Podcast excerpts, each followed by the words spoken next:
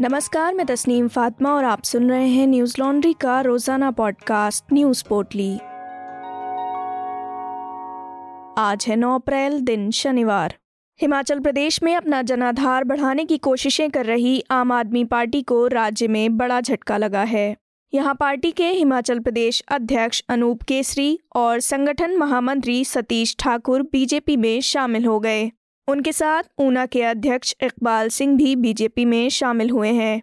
कल देर रात केंद्रीय सूचना प्रसारण मंत्री अनुराग ठाकुर इन तीनों नेताओं को लेकर बीजेपी के राष्ट्रीय अध्यक्ष जेपी नड्डा के घर पहुँचे। गौरतलब है कि इस हफ़्ते अरविंद केजरीवाल और भगवंत मान ने हिमाचल में रोड शो कर अपनी ताकत दिखाई थी। मनीष सिसोदिया ने दावा किया था कि बीजेपी सीएम जयराम ठाकुर को हटाकर अनुराग ठाकुर को सीएम बनाना चाहती है। जिसका बीजेपी ने खंडन किया। हिमाचल प्रदेश में इस साल के अंत में गुजरात के साथ विधानसभा चुनाव होने हैं। भाजपा में शामिल हुए आपके पूर्व प्रदेश अध्यक्ष अनूप केसरी ने कहा कि हम पिछले आठ वर्षों से आपके लिए मेहनत कर रहे थे, लेकिन आपने राज्य के पार्टी कार्यकर्ताओं की उपेक्षा की और हिमाचल प्रदेश के लोगों की उपेक्षा की। मंडी में एक रैली के दौरान दिल्ली और पंजाब के मुख्यमंत्रियों के अलावा राज्य के किसी नेता को जगह नहीं दी गई। इस दल बदल पर दिल्ली के सीएम और आम आदमी पार्टी के प्रमुख अरविंद केजरीवाल ने कहा, प्रदेश की जनता को आम आदमी पार्टी पर भरोसा है। अरविंद केजरीवाल ने ट्वीट कर कहा, ये लोग मुझसे नहीं, जनता से डरते हैं। भाजपा वालों, अगर ईमानदारी से जनता के लिए काम किया होता तो इतना खौफ न होता। सीएम बदलने की नौबत न आती, दूसरी पार्टियों के दागियों के पाँव पड़ने की ज़रूरत न पड़ती। आप हिमाचल प्रदेश को एक कट्टर ईमानदार और देशभक्त सरकार देगी। वहीं दिल्ली के उप मुख्यमंत्री मनीष सिसोदिया ने भी ट्वीट करते हुए कहा, ऐसे लोगों की बीजेपी में ही ज़रूरत है। उन्होंने लिखा, बीजेपी के शीर्ष नेतृत्व को केजरीवाल जी का ज़बरदस्त खौफ बीजेपी के अध्यक्ष नड्डा और होने वाले नए सीएम अनुराग ठाकुर दौड़कर हिमाचल प्रदेश पहुँचे और रात 12 बजे आम आदमी पार्टी के एक पदाधिकारी को शामिल करवाया। महिलाओं के लिए गंदी हरकत के आरोप में आम आदमी पार्टी इसे आज निकालने वाली थी। ऐसे लोगों की जगह बीजेपी में ही है। बता दें कि पंजाब में मिली प्रचंड जीत के बाद अब अपने मुफ़्त बिजली और पानी के वादों के साथ आम आदमी पार्टी अब हिमाचल प्रदेश की अड़सठ सीटों पर चुनाव लड़ने जा रही है। राजनीतिक दलों की ओर से मुफ़्त सुविधाएँ देने के वादों के मामले पर सुप्रीम कोर्ट में हलफनामा दायर कर चुनाव आयोग ने कहा कि हम पार्टियों के मुफ़्त उपहार के वादे पर रोक नहीं लगा सकते। ऐसा करना आयोग के क्षेत्राधिकार से बाहर है। मुफ़्त उपहार देना राजनीतिक पार्टियों का नीतिगत फैसला है। अदालत पार्टियों के लिए गाइडलाइन तैयार कर सकती है। बता दें कि राजनीतिक दलों द्वारा मतदाताओं को रिझाने के लिए मुफ़्त उपहारों के वायदे पर भाजपा नेता व वकील अश्विनी कुमार उपाध्याय ने याचिका दायर की थी। इसमें कहा गया है कि राजनीतिक दलों द्वारा चुनाव के समय मुफ़्त उपहार की घोषणा से मतदाताओं को प्रभावित किया जाता है। इससे चुनाव प्रक्रिया पर सवालिया निशान लगता है। इस तरह के प्रलोभनों ने सारे सिस्टम की जड़ों को हिलाकर रख दिया है। याचिका पर सुप्रीम कोर्ट ने केंद्र सरकार और चुनाव आयोग को नोटिस जारी कर जवाब मांगा था। उस दौरान सुप्रीम कोर्ट ने राजनीतिक दलों के मुफ़्त उपहार देने के वादे पर भी चिंता जताई थी। एनडीटीवी की खबर के मुताबिक चुनाव आयोग ने सुप्रीम कोर्ट के समक्ष हलफनामे में कहा है कि चुनाव से पहले या बाद में किसी भी मुफ़्त उपहार की पेशकश वितरण संबंधी पार्टी का नीतिगत निर्णय है। क्या ऐसी नीतियाँ आर्थिक रूप से व्यवहार्य हैं या राज्य के आर्थिक स्वास्थ्य पर इसका प्रतिकूल प्रभाव पड़ेगा? ये एक ऐसा प्रश्न है जिस पर राज्य के मतदाताओं द्वारा विचार और फैसला लिया जाना है। चुनाव आयोग ने हलफनामे में सुप्रीम कोर्ट के जून 2013 के सुब्रमण्यम बालाजी के फैसले के बारे में भी बात कही। जिसमें कहा गया था कि घोषणा पत्र में उनके द्वारा दी जाने वाली मुफ़्त सुविधाएँ जन प्रतिनिधित्व अधिनियम के तहत भ्रष्ट प्रथाओं और चुनावी अपराधों के तहत नहीं आती हैं। चुनाव आयोग ने कहा कि ऐसे वादों पर राजनीतिक दलों का पंजीकरण रद्द करने की शक्ति चुनाव आयोग के पास नहीं है। जनता को सोचना चाहिए ऐसे वादों का अर्थव्यवस्था पर क्या असर होगा। सीजेआई एन वी रमना ने कहा था कि एक गंभीर मुद्दा है, इसमें कोई संदेह नहीं है। मुफ़्त बजट, नियमित बजट से परे जा रहा है। सीमित दायरे में हमने चुनाव आयोग को दिशा निर्देश तैयार करने का निर्देश दिया था, लेकिन बाद में उन्होंने हमारे निर्देशों के बाद केवल एक बैठक की।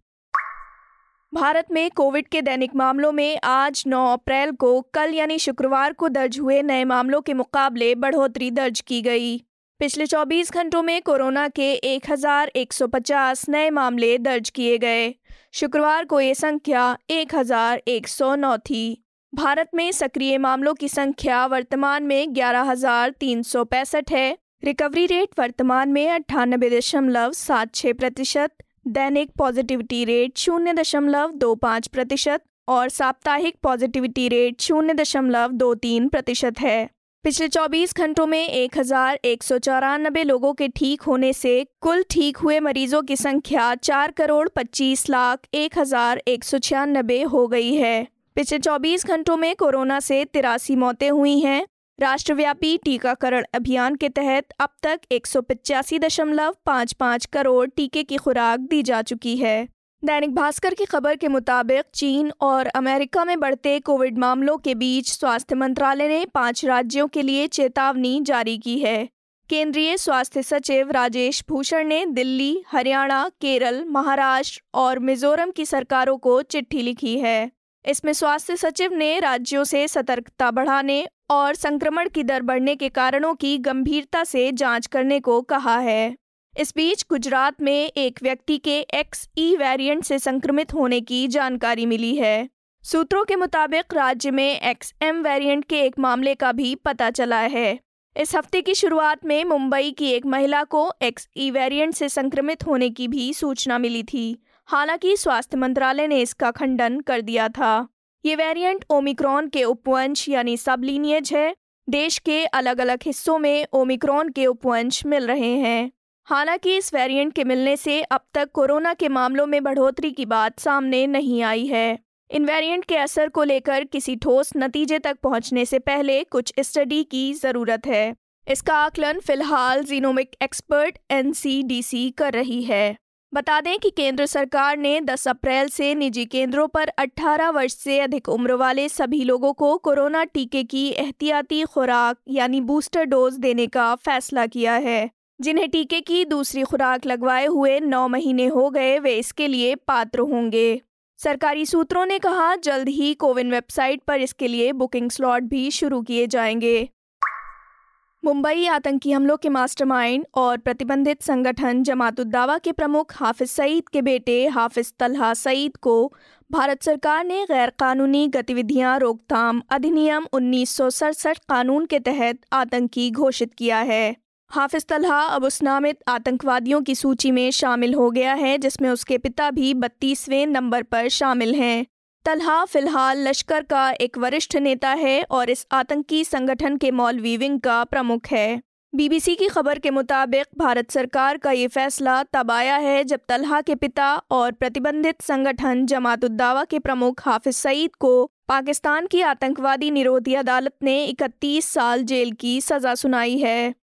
अधिसूचना के मुताबिक छियालीस वर्षीय हाफिज तलहा सईद भारत और अफ़गानिस्तान में भारतीय हितों को निशाना बनाने के लिए लश्कर तैयबा में कारिंदों की भर्ती करने, धन जुटाने और हमलों की साजिश रचने तथा उन्हें अंजाम देने के कृत्यों में सक्रिय रूप से शामिल है। नोटिफिकेशन में कहा गया है कि वो पाकिस्तान में लश्कर तैयबा के विभिन्न ठिकानों का भी नियमित रूप से दौरा करता है। और भारत इसराइल अमेरिका व अन्य पश्चिमी देशों में भारतीय हितों के खिलाफ जिहाद छेड़ने का आह्वान करने वाला बयान देता है। गौरतलब है कि मुंबई में 26 नवंबर 2008 को हुए आतंकवादी हमले का सरगना हाफिज सईद था। इस हमले में एक सौ छियासठ लोग मारे गए थे।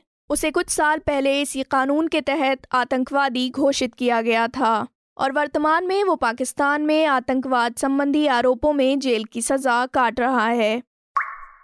पाकिस्तान और इमरान खान दोनों के लिए आज का दिन काफ़ी अहम है। पाक के नेशनल असम्बली में शनिवार को इमरान खान सरकार को बहुमत साबित करना है। इससे पहले गुरुवार को सुप्रीम कोर्ट ने संसद में अविश्वास प्रस्ताव पर वोटिंग कराने का आदेश दिया था। अविश्वास प्रस्ताव की शुरुआत करते हुए विपक्ष के नेता Shahbaz Sharif no trust motion को विदेशी साजिश कहे जाने पर स्पीकर पर भड़क उठे। उन्होंने स्पीकर से गुजारिश की कि वे संविधान के साथ खड़े रहें। इसके बाद संसद में शोर शराबे के बीच स्पीकर ने दोपहर एक बजे तक के लिए कार्यवाही स्थगित कर दी। सदन में इमरान खान नहीं गए हैं। अविश्वास प्रस्ताव पर वोटिंग से पहले प्रधानमंत्री इमरान खान ने कानूनी विशेषज्ञों और पार्टी के सीनियर नेताओं के साथ अहम बैठक की। इससे पहले खान ने उनके खिलाफ अविश्वास प्रस्ताव को खारिज करने के नेशनल असेंबली के उपाध्यक्ष के विवादित फैसले को उच्चतम न्यायालय द्वारा निरस्त किए जाने को लेकर भी निराशा व्यक्त की। माना जा रहा है कि इमरान खान सरकार गिरने के बाद पीएमएल नवाज़ के नेता शहबाज शरीफ प्रधानमंत्री बन सकते हैं। पाकिस्तान के इतिहास में कोई भी प्रधानमंत्री पाँच साल का अपना कार्यकाल पूरा नहीं कर सका है। प्रधानमंत्री इमरान खान को सत्ता से हटाने के लिए विपक्षी दलों को 342 सदस्यीय सदन में एक सौ बहत्तर सदस्यों की आवश्यकता है। हालाँकि उनके पास इससे अधिक संख्या है। यदि अविश्वास प्रस्ताव पास हो जाता है तो खान पाकिस्तान के इतिहास में पहले ऐसे प्रधानमंत्री होंगे जो अविश्वास प्रस्ताव के ज़रिए सत्ता से बाहर किए गए हों। न्यूज़ लॉन्ड्री सौ प्रतिशत विज्ञापन मुक्त प्लेटफॉर्म है। जिसका मतलब है कि हम किसी भी सरकार या कॉरपोरेट से विज्ञापन नहीं लेते। हम आपके समर्थन से चलते हैं। हम ऐसे ही स्वतंत्र होकर काम कर सकें, इसके लिए न्यूज़ लॉन्ड्री को सपोर्ट करते रहिए। न्यूज़ लॉन्ड्री को सहयोग देने के लिए Hindi dot news laundry dot com पर जाएँ और सब्सक्राइब करें। और गर्व से कहें, मेरे खर्च पर आज़ाद हैं खबरें। इसी के साथ आज की न्यूज़ पोर्टली में बस इतना ही। नमस्कार। न्यूज़ लॉन्ड्री के सभी पॉडकास्ट ट्विटर आई और दूसरे पॉडकास्ट प्लेटफॉर्म पे उपलब्ध हैं। खबरों को विज्ञापन के दबाव से आज़ाद रखें। न्यूज़ लॉन्ड्री को सब्सक्राइब करें।